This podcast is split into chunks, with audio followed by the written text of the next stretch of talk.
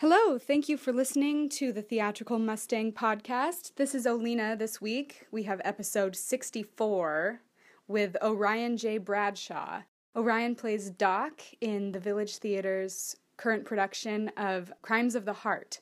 It's a fantastic story about family dynamics, and we're really excited to talk to Orion about his experience in the play. Thank you to today's sponsor, Island Shakespeare Festival.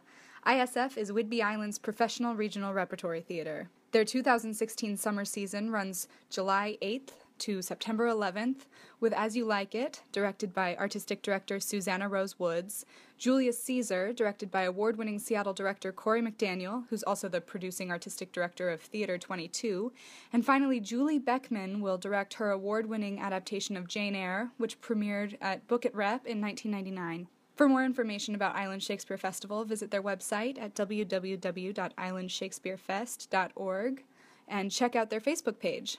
And we've also just launched the 2016 membership drive, so check that out as well. Clearly, uh, I'm a little bit associated with Island Shakespeare Festival. Uh, for more information on how you can become a Theatrical Mustang sponsor, check out our website, www.theatricalmustang.podbean.com, or find us on Facebook, Theatrical Mustang. Thank you so much. I hope you enjoy today's episode.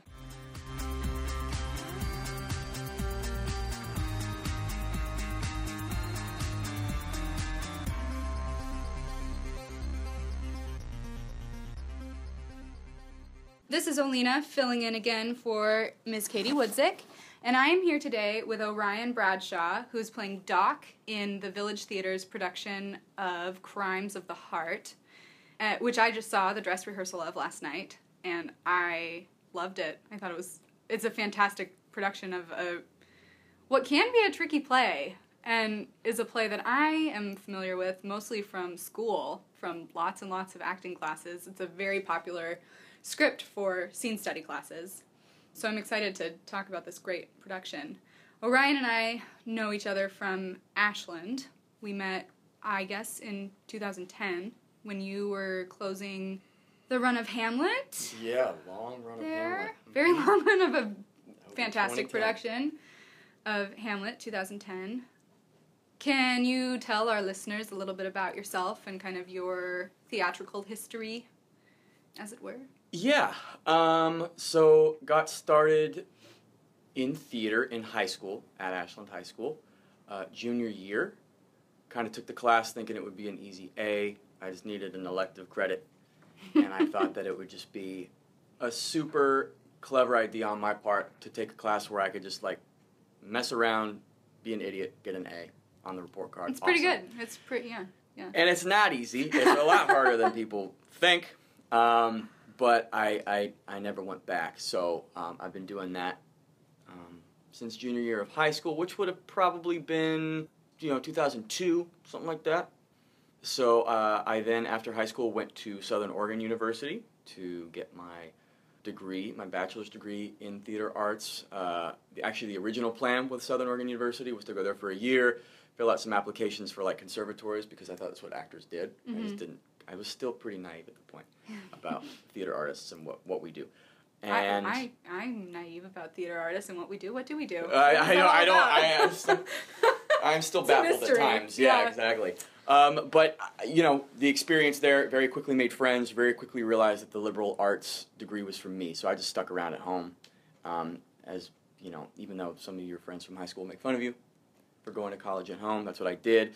And then right out of college, I was lucky enough to be able to do three seasons at the Oregon Shakespeare Festival, where I essentially saw my first example examples of awesome regional theater. You know, putting a lot of money into storytelling for the purpose of making it accessible and telling a story that appeals to a wide range of people. So I felt Mhm. really um, lucky and, and honored to do three seasons there. And then from there, in 2011, after finishing up the aforementioned um, Hamlet production in 2010, I moved to Portland, Oregon to start a classics theater company with my good friend Ty Boice. And we, uh, we started the theater um, at the Milepost 5 Courtyard in Portland, Oregon. It was a, a, an artist's residence. We did an outdoor, free outdoor Shakespeare production, Romeo and Juliet, that summer. and then just kept going from there. Um, and yeah, served on on the admin for that for a while, as well as doing plays for them, acting, directing, being a part of the educational team, and now a lot of the a lot of the original staff has walked away from Post Five to essentially pursue our own solo careers, acting or directing Mhm. or producing elsewhere. And that's where I'm at, and this is that, that that's why I'm here. uh, Here in Issaquah. Issaquah. yeah, little old Issaquah. I love it here. Um, It's a really cute downtown. I it's, really. it's great. I have everything I, I need right great. right next to me. Yeah. Um, and so uh, yeah, so that's what's brought me here is is uh, I auditioned for them. Oh gosh, in the kind of late summer, I guess. Mhm. And I've heard so much about the theater through a lot of my Seattle area peers, and um, yeah, we're opening Crimes of the Heart on Thursday. So, it's interesting to me that Crimes of the Heart is still produced. Yeah. Just, you know, Absolutely. it's like, it's old at this point. It's an older script, and Mhm. it's kind of in a funny era for American theater, I think, that, like, you know, after Tennessee Williams and all the mid century greats, there's this interesting period, I think, where the style was still kind of emerging from that, and it's Mhm. you know, it all takes place in one room and is um, very much about like a family and their secrets and trials and tribulations and subtext and acty stuff. Um, so it's you know very like pre-contemporary theater, yeah. I think, and it's it's interesting to me that it still appeals to a modern audience. You know. Uh, Yeah. So what do, what what do you think about that? Yeah, I, I and I do agree with you there. I mean, I I've seen um, a couple of productions, and they were both educational theater productions, Mhm. so totally tainted my opinion of the play. Um, needless to say, I don't think educational theater should really be dealing with this script at all anymore. Um, and then you know saw the movie uh, in preparation for the audition, which is it's fine. It's a it's a fine film. It's not amazing, but um, you know, in the table work sessions that we were fortunate enough to um, have for this play's rehearsal period, um, we mined a lot of the humanity that's in it. Mm-hmm. Uh, Which is rich. There is so much Yeah. in it that I ha- I like when I read it, it reads as this really almost farcical send up Mhm. of like Southern people, specifically Yeah. Southern women, helpless Yeah. Southern women. Um, and I'm not interested in that subject matter. Uh, but when you are able to m- mine, I think, what the play is about, which is just humans, mm-hmm. then some then these little moments emerge that are really special and i think i i think this script gets its inspiration less from like tennessee williams and those really uh, what eugene o'neill like those Uh-huh. really famous american realist playwrights and Yeah. more like chekhov I totally. it's that's very exactly it's very Chekhovian. when Eric and I were driving home last night. That's exactly what I said. Having just done an interview with um, all about Chekhov, it was at the front of my mind. So that really stood out to me. It's these people experiencing bigger than life circumstances. Like they Mhm. are all kind of like way at the top of what can be experienced by a person in a day.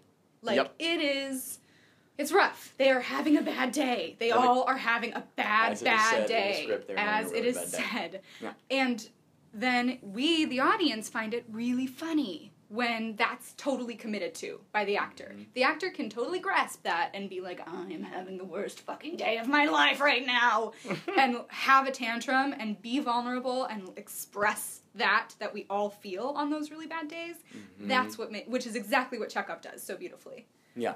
And he he wrote in his mind he wrote comedies With- I watch Chekhov now, and I I don't know if I laugh that often. I, I- find I find Chekhov plays very sad, They are very but sad. but his like, but this his play purpose is really sad it is too. exactly his purpose was I'm going to write about uh, rich bougie white people Yeah. going through horrible things Yeah, and watch them essentially run around like chickens with their head cut Yes. off, and that's funny to me. yeah. And that's what this play does. yes, It gets exactly. these it gets these these white people in a room that are having problems hmm and it witnesses them essentially go through a, a bunch of trial and error Yeah. how to fix it. Yeah.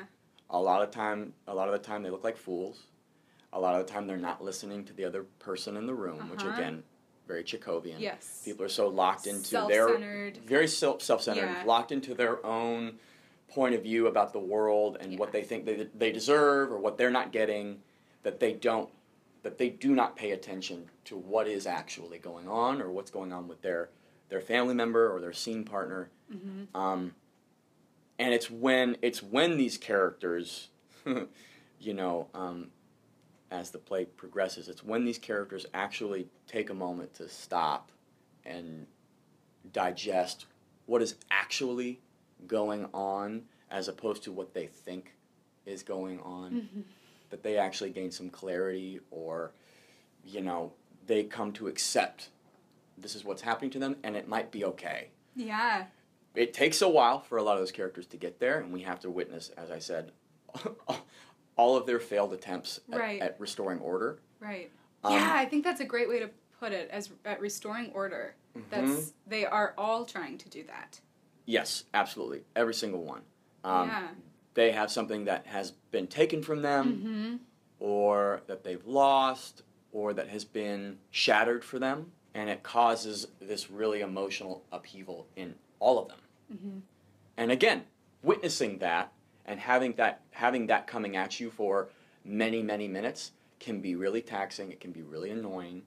It can be like oh yeah woe is me. Keep on whining. Characters on the stage. Who cares? But then as i said if the storytellers you know meaning cast crew the whole creative team Mm-hmm. makes time to really talk about and delve into what is that about why is it still important then all of a sudden like i said it becomes it becomes this sort of holding the mirror up Exactly. experience where oh my Mhm. gosh i i know exactly what that feels like to just to just be freaking out And there were so many of those moments. So I, I felt like each, I really saw for the first time in this script where the connection is for all of humanity with each character. Mhm. We've all felt like, but the fucking jingle bells! Like, why? Why did you get to have more jingle bells than me? Yeah. Like, Why did you something ridiculous? take little bites out of all yeah, of my chocolates something that we Yeah. hold on to from childhood that still really pisses us off. Yeah. Uh, Ridiculously, and there's no reason it should, but it's just an example, you know, of learning about the unfairness in the world. And then with with Doc, for example, the lost love and the and the jilted like raw feeling that still exists from a first love and and how that like kind of never goes away. And that was so clear you know? That relationship so clear. Oh, yeah! And there's i didn't really realize before how you don't have a lot of opportunity to express that. Like doc No. doesn't have much time with the audience to really make a case i guess for who he is and where he's coming from and all of the female characters in the play talk about him numerous times. Yeah. He's brought up in a lot of conversations. yes So you get his backstory right in a, you know, sort of, you know, very Shakespearean expositional way. yeah And then when he comes out in his two scenes, yeah, it is that actor's job, my job in this production, to support what people are saying about him, but then also Uh-huh. bring his own point of view yeah about how he feels about those events that they're talking about, what was done to him, what he's like, what his life is like now, mm-hmm. and have a, a strong point of view about all those things. And it's a uni- it's been a unique challenge to have that very limited time to tell that story. I've obviously had many hours off from rehearsal where everyone else is called and I'm not because I Uh-huh. have the fewest scenes in the play. Um, and that's a mixed bag. Sometimes you want to be more included in that process, but also like, hey, we all want free time and to, to just relax. Um, but now that it's time to actually show the play to people, Mm-hmm. trying to figure out how to be the most honest and sincere with those few moments that I have on stage as, as possible and support the rest of the story because there is so much story that Doc is not in. And, um, you know, I think something that I was dealing with early in early rehearsals because again I have my time as the actor playing Doc is so exclusive of everyone else's. I felt like I would, you know would kind of walk into the room in this in the scene when I'm rehearsing it and almost be in my own world because I'm not constantly being thrust into this world that is being established in this kitchen, which the whole play takes place in a kitchen, as you mm-hmm. said. And I'm so rarely in it that when I went in, I felt like I was in my own play. But then That's an interesting experience for Doc, though, to be walking into a space that's totally not his space. Absolutely, absolutely. Um, and I and we've talked about it in rehearsal. I think Doc is the kind of guy, character that when he walks into a room, he affects the room. Uh-huh. Everyone else actually adapts a little bit to him being there. He's a very grounding force Yeah. uh, in a world full of high volume energy, and he is not a high volume energy. To- he's yeah, very, it was he's really very quiet palpable. and okay, When- good. to- no, totally, yeah, because- it's so because those trying to trying to Are set the foundation for all these women. Yeah. Whoa! Like Yeah. just tantrums. It's Mhm. so beautiful, real. like they gotta go there, tantrums. But it it really changes it when Doc walks in and you're so yeah grounded and He slows it down a little bit. He, Yeah. let- he lets the audience. He lets the audience there's and like the characters on stage breathe. that happens. Yes. more. Yeah. Yeah. And so It's really interesting. Yeah, so so um, trying to figure out what that force is in the context of this play. So what I've been doing lately is is just sitting back and watching all the scenes happen, Mm-hmm. watching the ladies do some of their scene work, even if I don't have to be there, and really kind of glean the vocabulary from them because they're the ones really setting up the construct and the world, along with the director, of course. So I get more time with my director without actually having her pay any attention to me. um, and I also get to watch these really dynamic female actors set up this world that I exist in. And it's really helped me, I think, do that more effectively. I, f- I feel more grounded when I come on stage Uh-huh.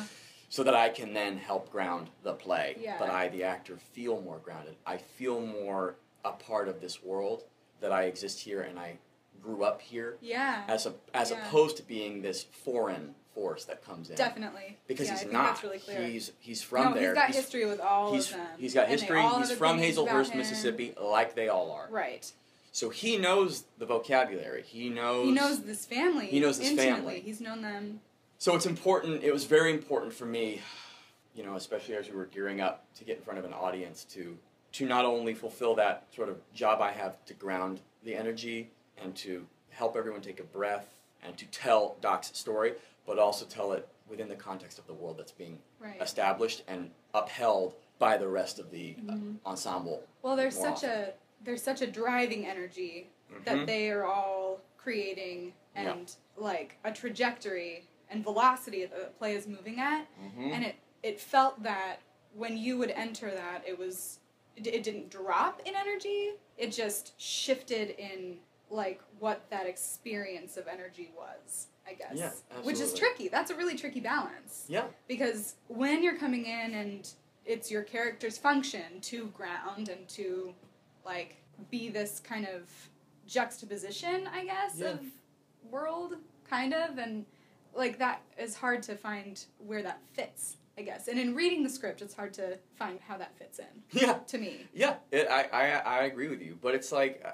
he Doc sort of downshifts yeah the vehicle, yeah right? yeah But it's all one vehicle. It's not like Yeah. one's on a car and one's on a truck. But it's like okay, we gotta let's go down a couple gears and maneuver in that way, as Mhm. opposed to taking it up to four and just cruising until we drive up this cliff. Because there are times when it feels like the energy is just gonna literally take a nosedive somewhere.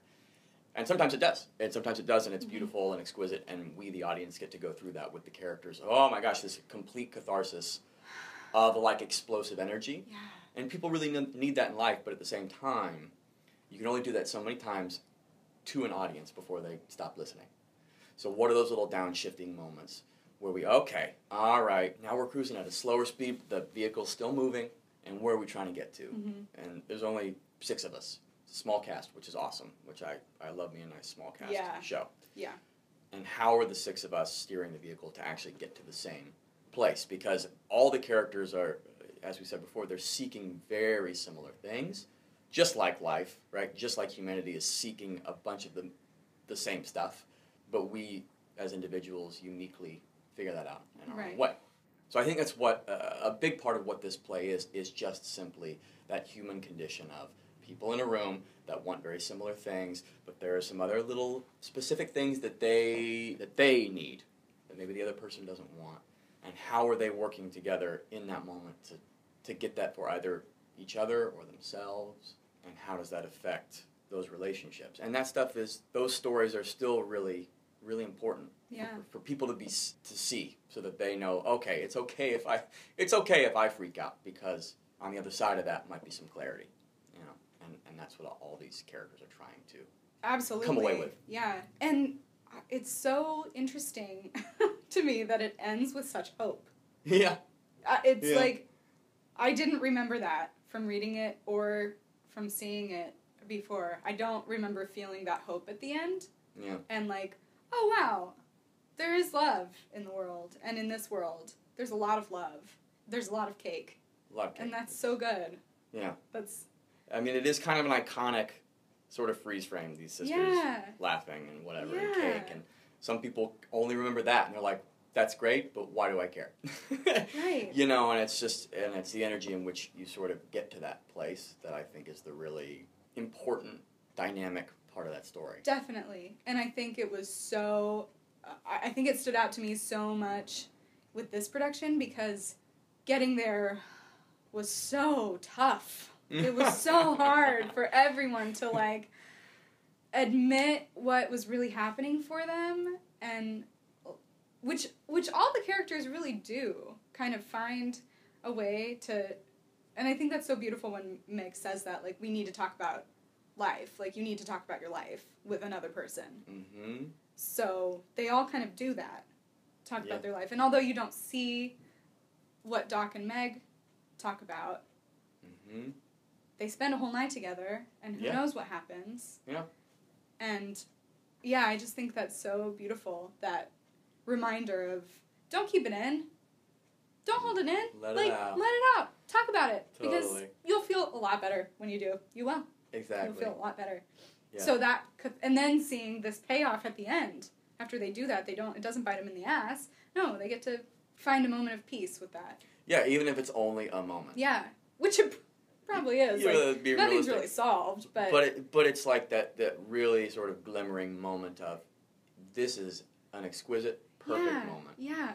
And we fought tooth and nail to get there. Yeah. and that's really gratifying. And it's really gratifying especially if the struggle part of the story is being told with honesty then that last moment isn't as campy or cartoony as it totally. No, easily could be uh-uh. you know when you read it again i read the script and i'm like is that really like, the ending yeah beth is that really the ending yeah because I'm so used to, I think, especially with more contemporary plays and movies and stuff, ending it on some sort of edgy note. Right.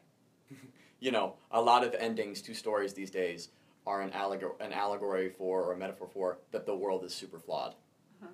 and imperfect, which it is.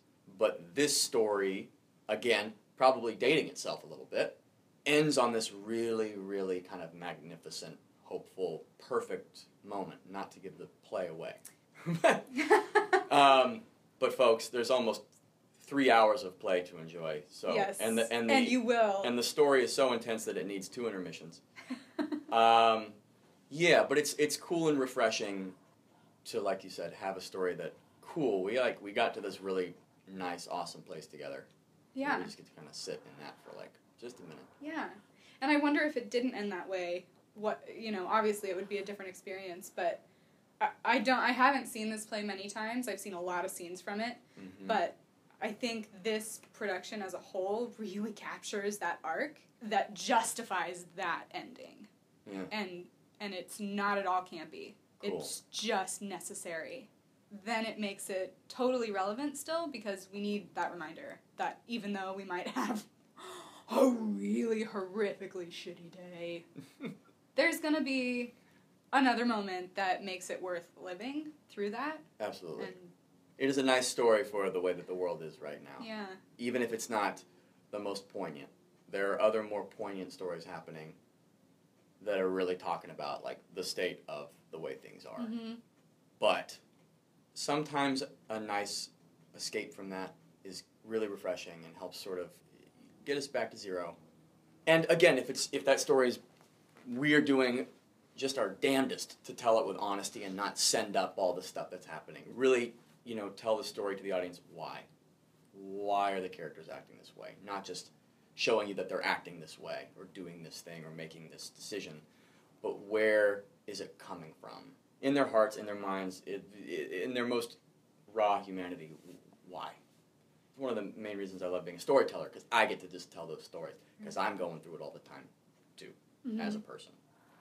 Can you talk a little bit more about Doc and what that process has been? I feel like you're very in other work I've seen you do. You you have a really beautiful use of like neutrality and nuance, and Doc is so subtle. Your Doc is so subtle um, compared to these really bold women that you Mhm. share the stage with, and yet, as we talked about, matching that energy in a very different way. Um, but I felt so much rich life with Doc and like so many secrets and it's so interesting because all the women have they ha- all had very clear ideas about Doc Absolutely. um, ways of relating to you Chick had a very specific like that was a really interesting history there that I hadn't s- seen before yeah. and and then Lenny and you yeah can you Mhm. describe a little bit what developing those relationships was was and Yeah, I mean the first step for me, again, because he's only got two scenes. They're not the longest scenes. Um, so m- my onstage opportunity to, to tell his story is, is brief, but it's that it's that thing we learn in school or you know in actor training. What do people say about you, mm-hmm. your character, and what do you say about that you, this role seems like a really good example for actually and you doing that you work. have to you totally have to. So as i'm you know sitting backstage or sitting off to the side sort of waiting to do my scenes i'm tracking you know of course the director is helping me with this stuff you know tracking all the times that doc is mentioned in the play by other people and trying to see okay is that completely the truth is their truth skewed because of their opinion of doc or the world one doc talks about his own personal history with other people on stage, you know, I think he's a big truth teller, so I would never think he skews the truth. So it's mm-hmm. like, okay, so whenever he speaks, it's, It's just true. it's just tr- true, Yeah. blunt, dead on. yeah And then whenever they speak, um, the other people speak about him. I think it's all true, but you have to think, okay, from what perspective from what perspective? right And so I was constantly taking notes on, okay, so he is this kind of person. He's gone through this kind of history. These are these really important checkpoints in his life that I need to make sure I I don't necessarily need to broadcast them to the audience that here Doc is and he's a product of all these things, but I just need to have them in my head so that when I walk on stage, it's just again being honest with what the playwright has chosen to say about this character who she deemed you know important enough to actually put in the play Mhm. as opposed to just having him mentioned a bunch of times and he becomes this sort of image for people to grasp onto so that they can talk about one a thing his- a point of history yeah, yeah, exactly yeah. A, a point in time or an important Right. person in their life you know beth henley the playwright she saw fit to put him in two scenes and there are other characters that are very vibrant characters that are only talked about they're only talked about they're in the film oh, but in the oh, play yeah oh, yeah like so some of these characters Huh, that ah, are talked about quite a bit they're in the movie that's really weird because I think a, a cinematic a cinema audience wants to yeah see yeah those Right. colors and those people and those That's shapes, you know. Yeah. So yeah, but but Doc is one of those people. He is in the play. He's in the play twice. So that is how I started, especially sort of with my classical training. Again, so much exposition, so much talking about pe- people, places, and things. Mhm. You know, is what Shakespeare did so well, but sometimes so a- well but sometimes a lot, right? So doing that work and Mhm. marking down all the times that people talk about Doc and what they say about him, and then what Doc says when he's on stage, what he, what he again, man, a few words, very honest, what he chooses to say, because I think he chooses his words a lot more carefully than probably anyone else in the play does. So why does he say what he says? What is he trying to do for or get from the other person on the stage with him? Uh, again, because I think he's just a simple guy, and he just he wants that thing for them or he wants it for himself, and he's just gonna really pretty much take the straightest road to get there. Yeah. Um, which is uh, again not something I'm I'm used to playing. I use I tend to market myself as more character roles, both in Shakespeare and and not. But characters that tend to be a little on the on the crazy side, kind of about to go off the deep end. Um, they're loud. They they they enter stage and they make a bunch of noise, either literally or you know symbolically. They sort of steal the focus Mhm. with their high energy Yeah. and then they leave and people want them to come back and that's how those characters are written so i'm talking about like mercutio in romeo and juliet or gosh what else you know hotspur and henry IV part one and these people that come on and they are so opinionated about something and they are going to make sure that everyone on stage hears their point of view before they leave i'm i'm more used to playing those roles Mhm. and Well, you have to such great physicality. Like those roles lend themselves to physical actors, which you are like. That is. i do love me some moving me, around. It seems like. I usually play Really, roles where I get off stage and. I'm I've broken a sweat. yeah. Yeah. Doc ain't. That. no. He's not. There's, he- there's a lot of physicality that has to be explored with Doc, Yeah, but it's but it's subtle, very contained. subtle. too, It's contained.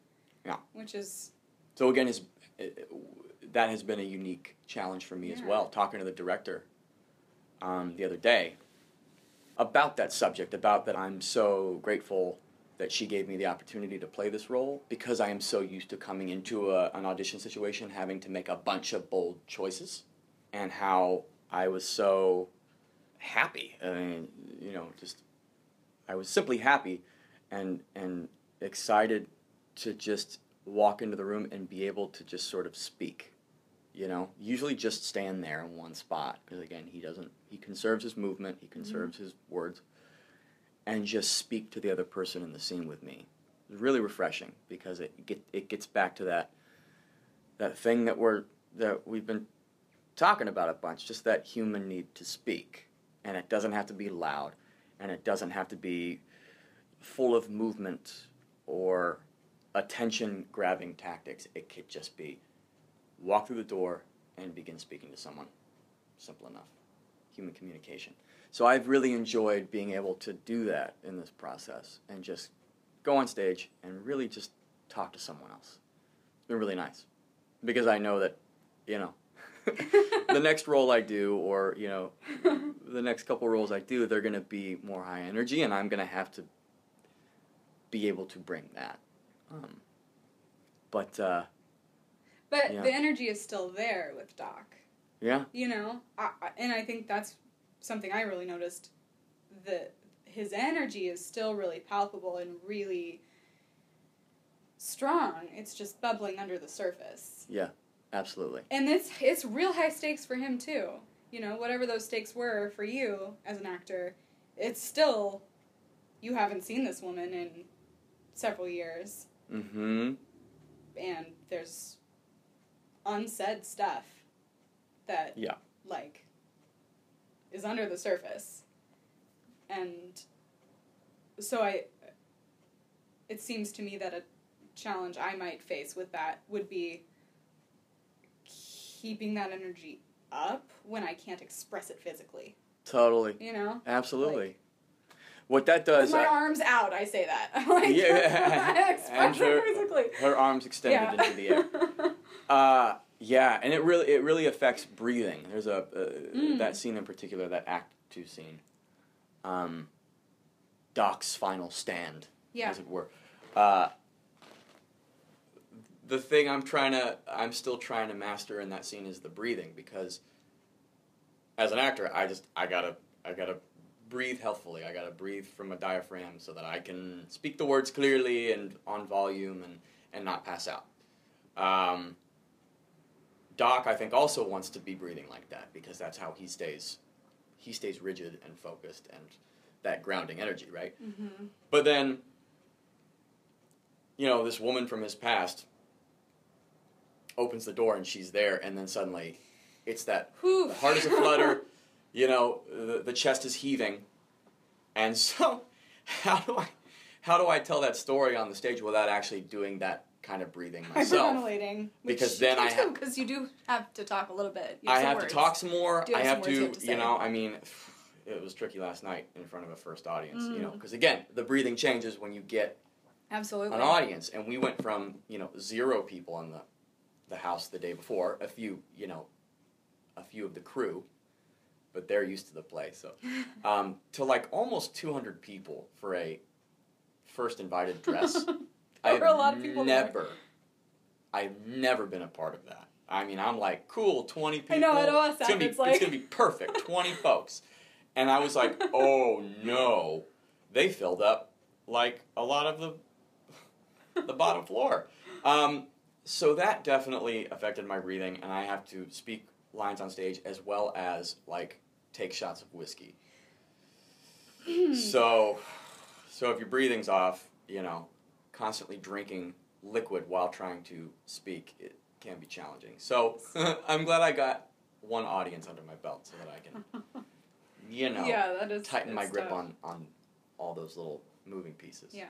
The alcohol in that scene is really interesting. The moments when you drink and you know, that I Mhm. watched you a lot in that scene and how like what was that for you? Cuz it, Well, it there were a was couple- really there were things about it that I had v- definite ideas about and like Mm. how I would have been experiencing that as Doc encountering this ex-lover and like Yeah. what I so I'm interested in Well, there are a couple of very specific scene directions that Beth has put there for us Okay. in that scene. Like they take a drink here, or they finish their drinks Oh, in silence, Oh, or he pours them another drink. So we've obviously, you know, we've altered some of that slightly to Uh-huh. sort of fit our needs, but trying to stay true to when she said something happens, let's have something happen there.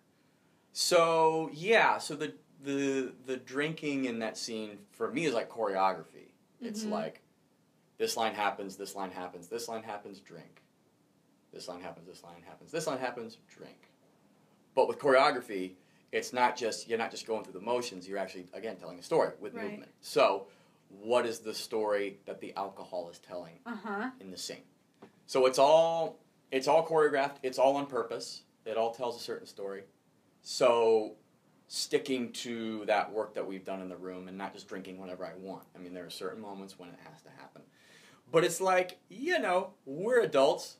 We we all know by now that alcohol breaks walls down Mhm. in communication, uh, for better or for worse. Eric and I drank a lot of whiskey the first year of our relationship. Yeah, totally. I'm right there with you. I'm right there with whiskey. you. My first year, first year of my relationship, there was a lot of beer, a lot of whiskey.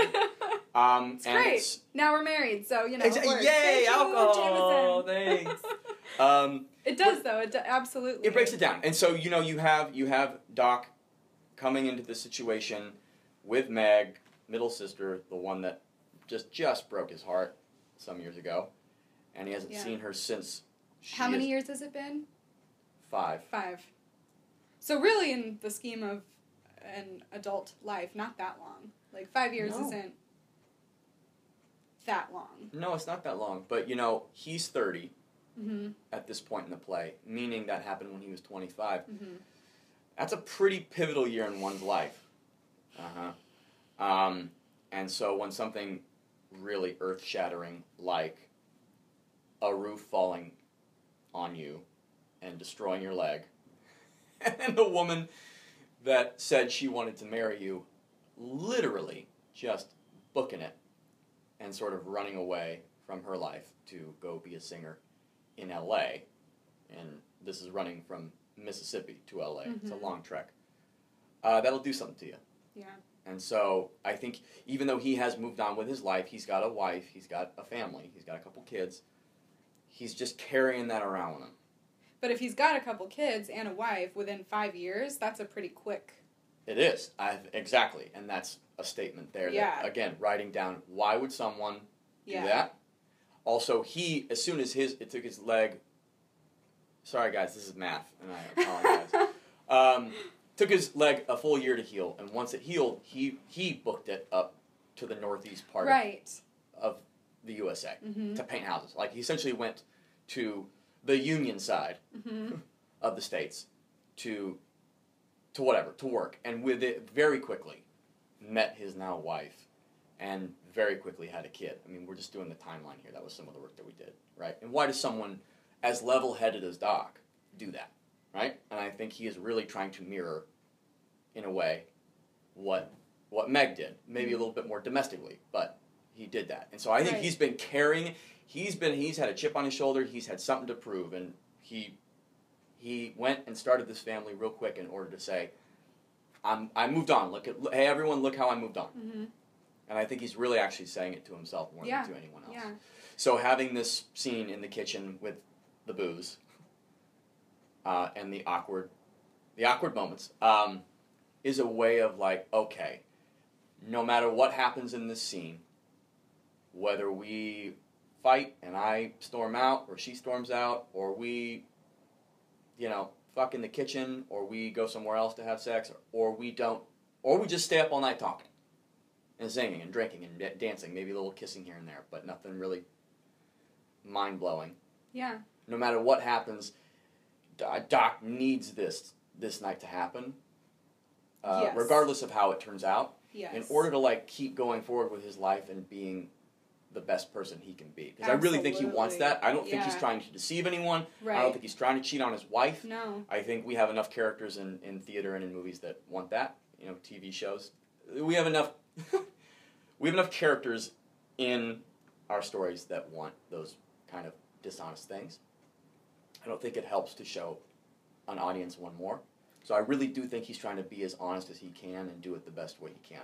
So trying to play that of like, I just need to confront this person hmm so that I can move on with my life and be better. And so that maybe she can be better. And I, think she is, right? Yes. Like, without giving all the details away, I think she Yeah. she emerges from that night with a this huge clarity, so that she can be better to herself and be better to other people.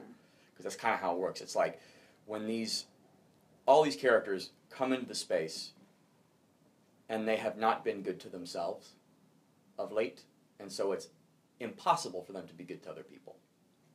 And it's not until they they find a center within them that they can then extend that positive sort of um, healing energy out into the rest of the world.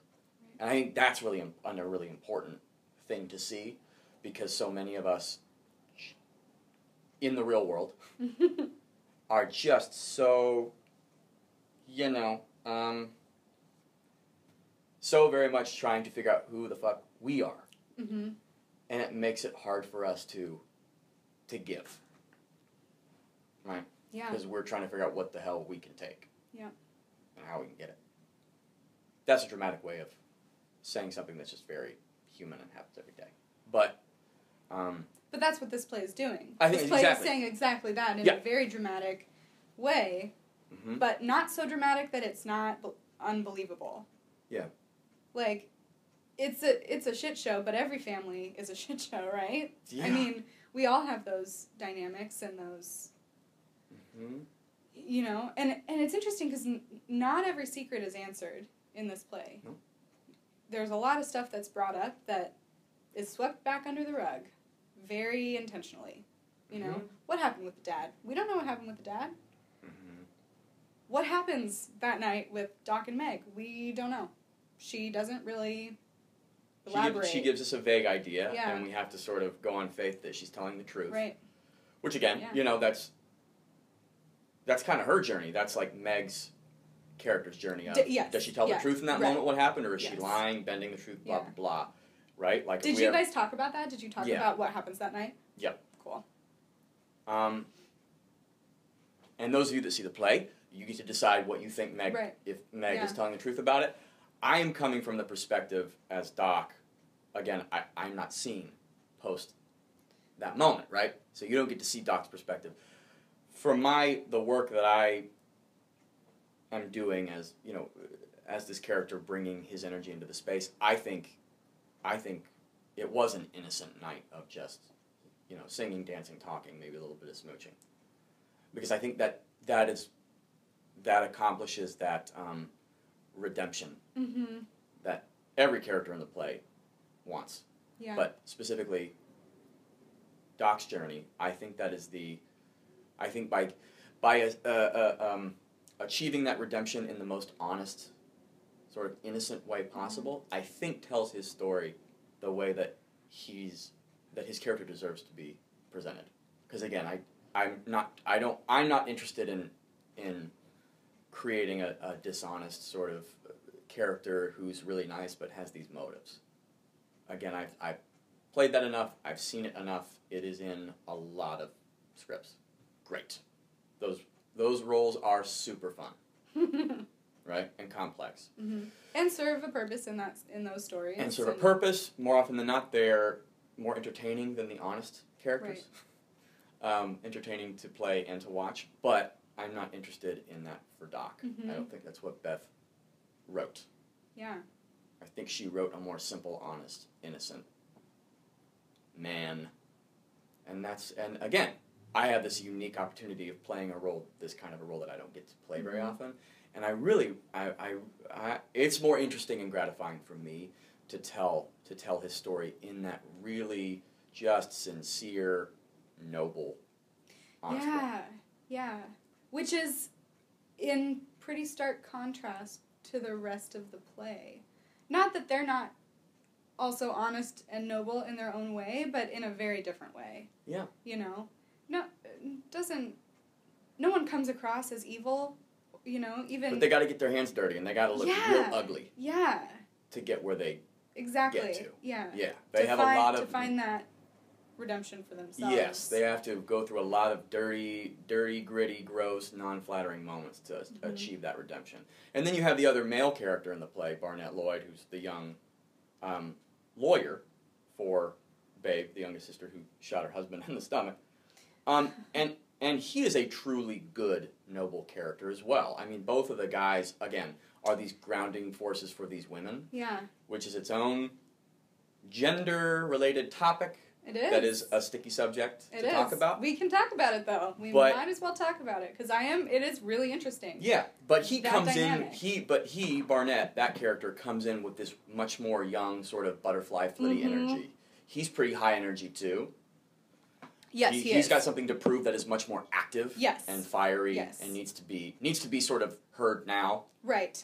Um, and so, in a way, he matches uh, the energy with the women a little bit, and I think that. I think it's one, he's younger, and two, because I think that's how he finds a way to sort of break through to them by Uh-huh. matching their, Yes. their energy. Yeah. yeah. Whereas, So he's not so much of a threat. You yeah, know? It's it yeah, like, he's really not a he's him not this polarizing. Nope, I'm a- the same as you, and I also need something out of So this. So actually, you can trust me for real. absolutely. Like you really Please can. trust me. I'm here for you. Great. Yeah. Right. Um, whereas Doc's older and more established in the Yeah. world, and he just doesn't Yeah. need to come in with that. It's not his style. In fact, if he was forced to be like that, and he is for just a very brief moment in the play, I think it totally rattles him and shakes him, and he just can't. and then he doesn't know what he's doing. Um, as far as the gender topic, it's one of those things where uh, the which again is one of the reasons that reading this play is rough. You have a bunch of these. I'll use the word caricatures of Yeah. Yeah. caricatures of Southern women, Mhm. specifically. Southern people have their own sort of identity in our society Right. because of certain iconic people from the Yeah. South.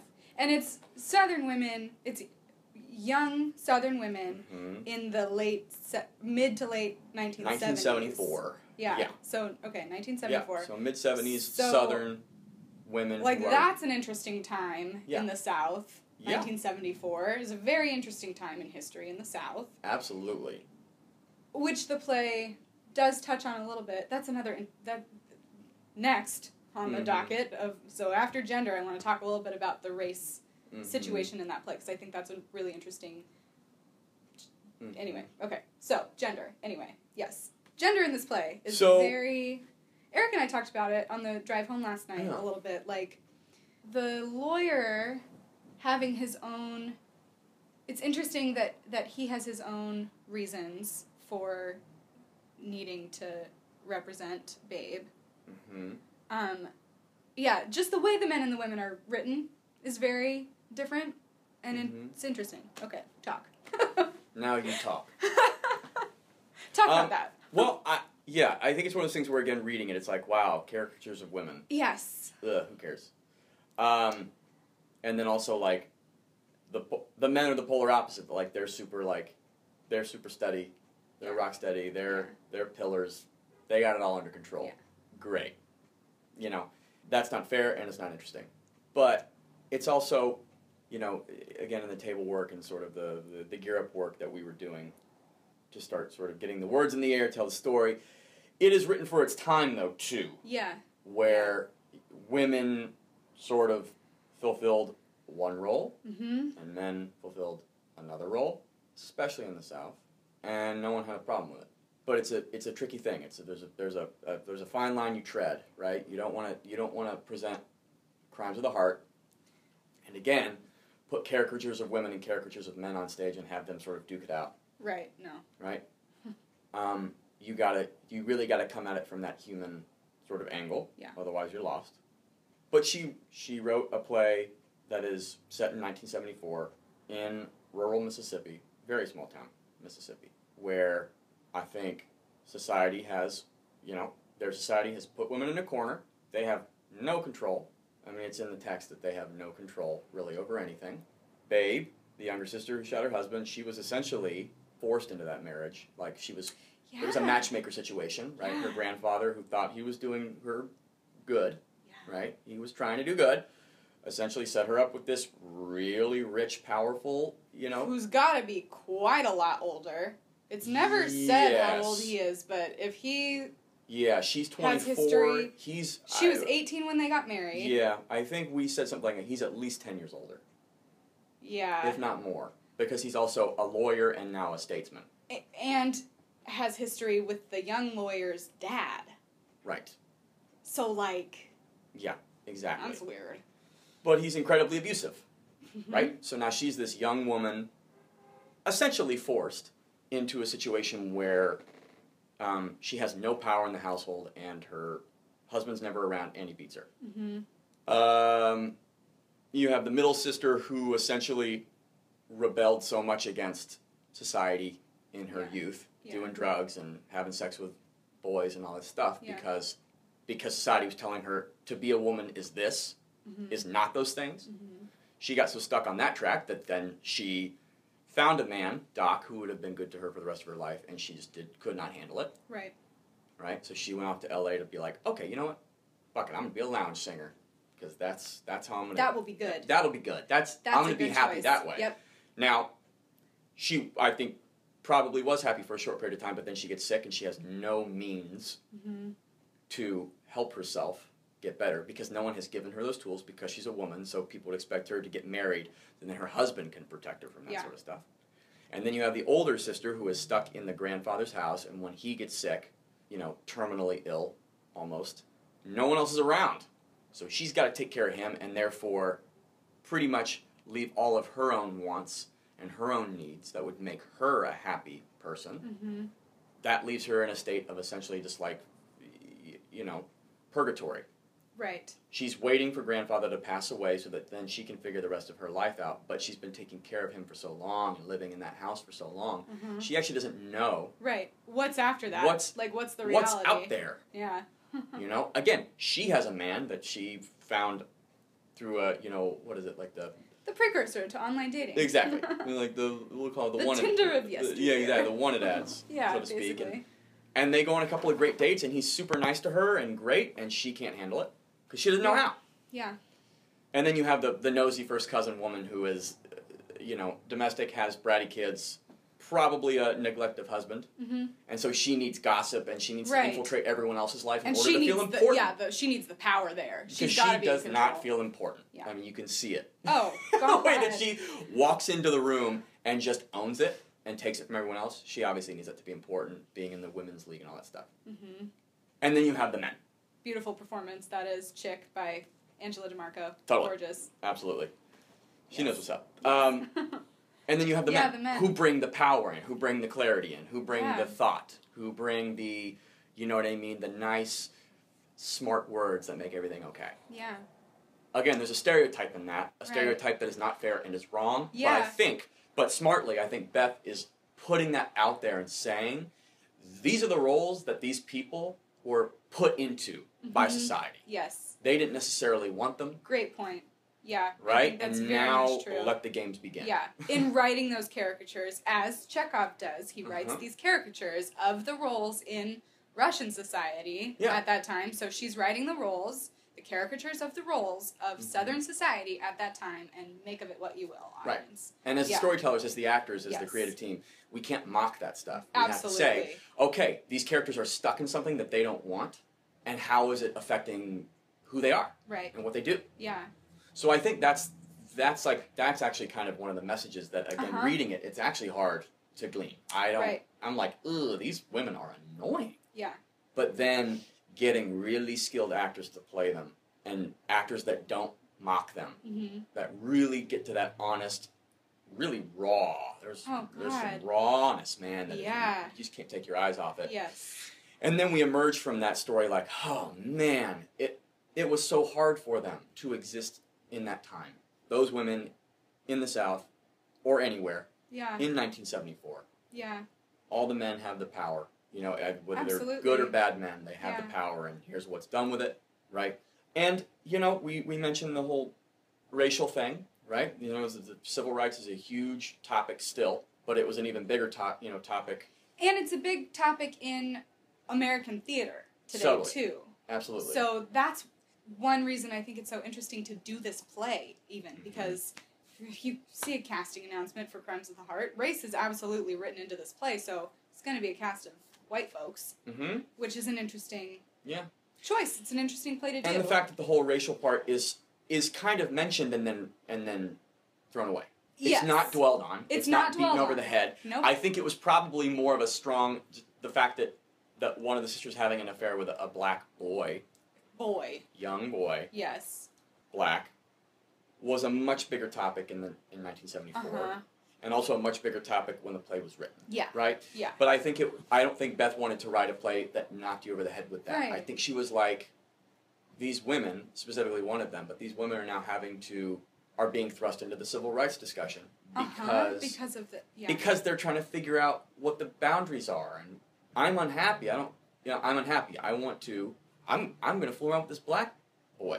You, Yeah. you know what I mean? And it's like yeah. as a way of saying, No, fuck that. I'm taking the power back. I want to do this. hmm Because there's nothing wrong with it. There is something wrong with it, but there's also nothing wrong with it. right but it's interesting context of the the nothing brain. wrong with it like is it which part is supposed to jar them more the fact that he's black or the fact that he's 15 like what is more you know Yeah. like that's a really interesting choice to me that not that he's like 17 or you know on the cusp of like almost adult. adulthood No, he's, he's not. He's 15, and maybe he maybe he looks like a pretty grown up 15 year old, but Right. that is not an adult. Mm. So it's interesting. Like that's really jarring for me uh, from this context of our society now. That's like, Mhm. whoa, hang on. I get that she, but she's like kind of stuck in this with the sugar symbolism and like her Yeah, whole thing absolutely. stuck in that. Like she relates probably better to him than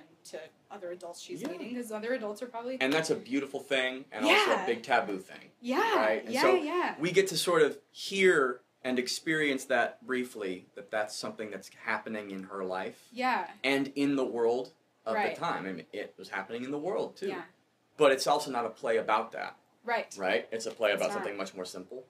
And so that did come up pretty early in the rehearsal of like, so okay, so this is a play about a bunch of white people. And and race is mentioned briefly, you know, a few times briefly. The characters have their responses to the racial topic, and Yeah. then we move on to the much sort of more simpler, almost more non-important topic, right? But that's what the play's about. Yeah, So, you know, the director and, and, and we were like, okay, Beth Henley didn't write did not write a play about black and white relations. mm-hmm. She wrote a play about that thing we're talking about, just simple human condition through the lens of these six white characters. yeah, And that's what you get. Yeah. And we have to tell that story, right?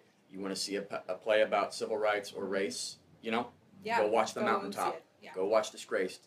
Go see Intiman's Summer Season, right? Go do that because those stories are very important, Mhm. and it's good that those stories are being told. And I, they are some of the best plays out there, mm-hmm. right? But it ain't Crimes of the Heart. right. So we have to tell the story that we're given, Yeah. You know, you can't. Yeah. It's not like Shakespeare. You can't like restage it in the Harlem Renaissance. Right. You know, so that we get to see more of that minority perspective, Mm-hmm. which is beautiful, which needs to be done more often. I think in theater in general, that needs to be done more often. The lens of the non-white people Mhm. needs to be seen more often. But that's not Crimes of the Heart, Right. and that's the play that we got. Yeah. That's the story that we're telling. So we have to tell the story, um, again, with the honesty that is put in it, Mhm. and that's what it is. Yeah. So people need to people need to come. You know, people need to Know come to this play It's- knowing that that's what it is. Yeah. You get a, you're gonna dabble in that. You're gonna dabble in the topic, and then we're gonna move on. Yeah. There's nothing wrong with that, and It's still telling a story. and it's still telling a story. And then we're gonna go, and but now we're gonna go watch some of these newer plays about that, and it's gonna be, you know what I mean? Mhm. It's gonna be, it's gonna shake us in a different way. Right. And it's all important. So yeah, I guess. yeah, that, I think that's that's the important point. It is all important. All, Yeah. every experience Yeah. that humans have. But because important. this is not like public be told. domain classical theater, this is contemporary theater. You you cannot adapt it to fit your means. You Right. just got to tell the story. Yeah, yeah. Well, and ha- like it is in in its essence, it is a story about white people's experience in the South in this time. Like that's what it is. Absolutely, So, absolutely. yeah. And I have a huge, I have a huge lineage on my dad's side, Texan people, Southern people. I was born in Arkansas, so Oh. it's been a while. You know, uh, I'm Pacific Northwest raised, but thank goodness. But um, but it's been really interesting and fun and enriching for me to be able to have access to some of this part of my history yeah. that I don't really know about very much, you know. Um, sort of to be given the timeline of what was happening in the USA, in the South, in Mississippi, in the decades building up to this play and after, to be shown restaurant menus, pamphlets, road maps, you know, um, brochures, videos, like video clips from Mississippi Today. The director spent a couple weeks this past summer with her sister just road tripping throughout Mississippi Hmm. taking it in. She made some videos for us to just show us what Hazlehurst, which is where the play is set, what it looks like now, what the what is it, town hall looks like. I mean, the thing that takes up the most space in that town, I think, is a cemetery. So essentially, the population of the dead people from there rivals the population of the alive people there, That's which tells you really something about a town Yeah, it does. and what where What the their roots are. what the roots are. Yeah. how important family is and how important it is to even if you even if you went somewhere else in Mississippi or some other state, your body would be brought back to Hazlehurst to be buried. Yeah. That's the kind of town that we're in. Yeah. And a lot of us, I think specifically on the West Coast, we're not from that kind of a context. Right. You know, the West Coast is really all about finding yourself Mm-hmm. and being different from your family and your past. What do what am I going to get from myself and for my my future generations? We're very progressive over here. Right. Right. Yeah. And so that's what I that's what I have, you know, my dad's from Texas, my mom's from Jersey. Yeah. But I think they moved us out to the West Coast fairly early in my life because that's what that's what they wanted for themselves. Yeah. They were like, ah, we're kind of over where we come from, Hmm. and we want we want our son to experience sort of this progressive energy." So that's what I've grown up with, even though I remember Arkansas very well and have all these relatives from from Texas and the South that just have all these these such different opinions from me. um, but it's been really, really cool to like and really rich in, enriching to visit that part of the world and have to talk like it and have to think like it a little bit, and it's cool. Feel it feels like I'm connecting to, you know, these five generations of people that I never got to meet, and it makes me like it makes me want to like go down go down to some of those southern states and do theater Yeah. and like do what I love for a living and and keep keep being an artist and you know and a liberal and all that stuff. you know my my my blue state state of mind, but also get to see Yeah. kind of What that world is. What that it's world a is whole now. different world. whole different. It's It a whole different really thing, and but I'm like I am so curious about it now. Yeah. Um, and I think I've, I've been thinking about it quite a bit lately. You know, having to just sort of delve into this character and, and put his his brain in a just a different place from mine. Yeah. Um, because so many of the things that he wants are similar to me, but they're also so different, and it's been really kind of kind of cool. You know, other characters I've played, again, especially in plays that you can sort of adapt to fit your needs. You know, classical stuff. So many of them I've been able to approach from my own what I want. Uh huh. You know, my own drive. I can kind Yeah. of I can I can inject more of myself and my speed and the way I do things into those roles. Mm-hmm. But with this one, it's sort of like he he is Doc has had to inform me about a lot of stuff, and not Interesting. the, not the other way around. Yeah. It's been really cool. He's a cool guy. That's cool. he's really he's a very cool guy. That's awesome. I would love to have a beer with him sometime. Know. so, um, Crimes of the Heart runs in Issaquah, January 21st through February. Do you know? I think like I think February. I think February twenty eighth. I think we Okay. end on a matinee on the. I think it's the twenty eighth. Okay. And then you pick back up in Everett, Pick back up in Everett that next weekend. March. Like we'll, you know, so March. beginning of March, and then very I think beginning of March. Like we'll tech, like on that Wednesday, first Yeah. Wednesday in March. We'll tech, maybe have another rehearsal, but like we we open very quickly first weekend in March and Okay. run in Everett for I think a month, great. full month. And tickets are available through Mhm. villagetheatre.org. hmm I'll and it's theater with that. an re at the end, Yes. the classical Yes. spelling. Village Theatre. Uh, and go see the show because it does tell a unique story and very, very well. Thanks, Alina. Thank you so much.